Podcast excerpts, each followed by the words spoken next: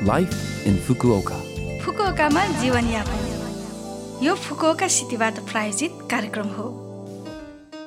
नमस्ते ओहाई गोजाइमास। म सरिता। यो लाइफ इन फुकुओका कार्यक्रममा फुकुओकामा बस्दै आउनुभएका नेपालीहरूका लागि सुरक्षित भई आरामदायक जीवनयापनका लागि आवश्यक जानकारीहरू नेपालीमा दिने आइरहेकी छु।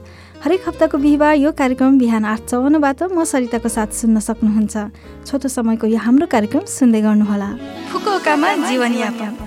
आज केही वृद्ध सम्मान दिवसको बारेमा कुरा गरौँ। जापानमा सेप्टेम्बरको तेस्रो सोमबार वृद्ध सम्मान दिवस हो। लामो आयु बाँच्नुभएका समाजका वृद्धहरूलाई सम्मान गरी उहाँहरूको दीर्घायु मनाउने बिराको दिनको रूपमा रहेको छ। यो वर्ष यो दिवस सेप्टेम्बर एक्काइस सोमबारमा परेको छ। सामान्यतया यो दिन हजुरबुवा हजुरआमासँग खाना खाने यात्रा गर्ने गरिन्छ तर यो वर्ष कोरोनाको प्रभावले गर्दा अनलाइन मार्फत मनाउने लोकप्रिय हुन सक्दछ।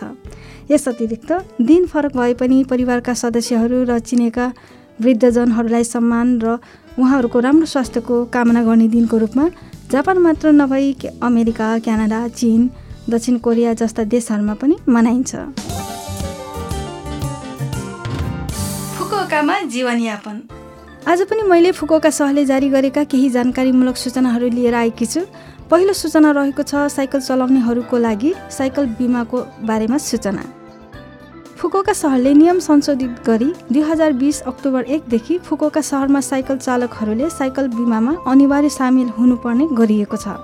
काम स्कुल वा किनमेल आदिमा जाँदा साइकल चलाउनेहरू कम्पनीको काममा साइकल चलाउने व्यक्तिहरू वा साइकल भाडामा लिने कम्पनीको व्यक्तिहरूले अवश्य पनि बिमामा सामेल हुनुहोस्।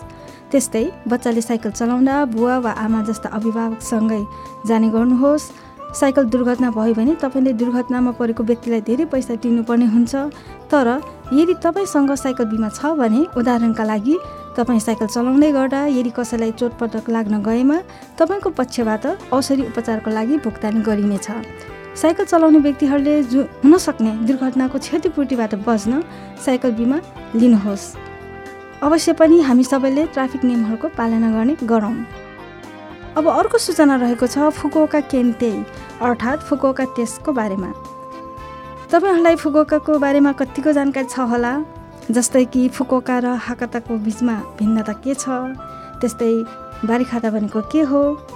फुकोका सहरमा फुकोकालाई अझ व्यापक र गहिरो रूपमा जान्ने फुकोका दोरीको सङ्ख्या बढाउनको लागि फुकोका केन्ते अर्थात् फुकोका टेस्ट लिँदैछौँ।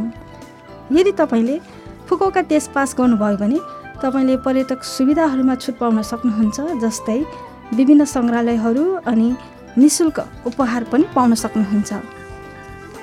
फुकौका त्यसको होम पेजमा परीक्षाको बारेमा जानकारीको अतिरिक्त फुकौकाको इतिहास र संस्कृति एक खेल जस्तै अध्ययन गरी फुकौकाको आकर्षण प्रस्तुत गर्ने भिडियो हेर्ने र रमाइलो गर्दै फुकौकाको बारेमा जानकारी लिन सक्नुहुन्छ।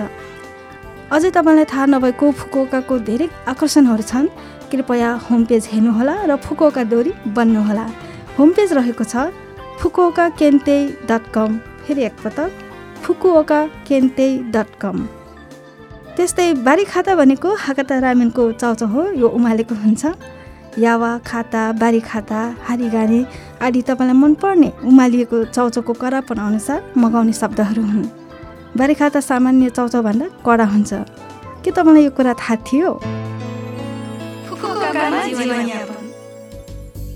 यो हप्ताको लाइफ इन फुकोका कार्यक्रम तपाईँलाई कस्तो लाग्यो? लभ एफएमको होम पेजमा गएर लाइफ इन फुकोका नेपाली भनेर खोजी पोडकास्टबाट यो कार्यक्रम तपाईँको मिल्ने समयमा सुन्न सक्नुहुन्छ। त्यस्तै ब्लगबाट पनि यो कार्यक्रमको बारेमा जानकारी पाउन सक्नुहुन्छ। जान जाँदै आज जन्म राईको गोदावरी बनेमा गीत तपाईँहरू सबैको लागि राख्दै बिरा हुन चाहन्छु। तपाईँको दिन शुभ रहोस्। नमस्ते!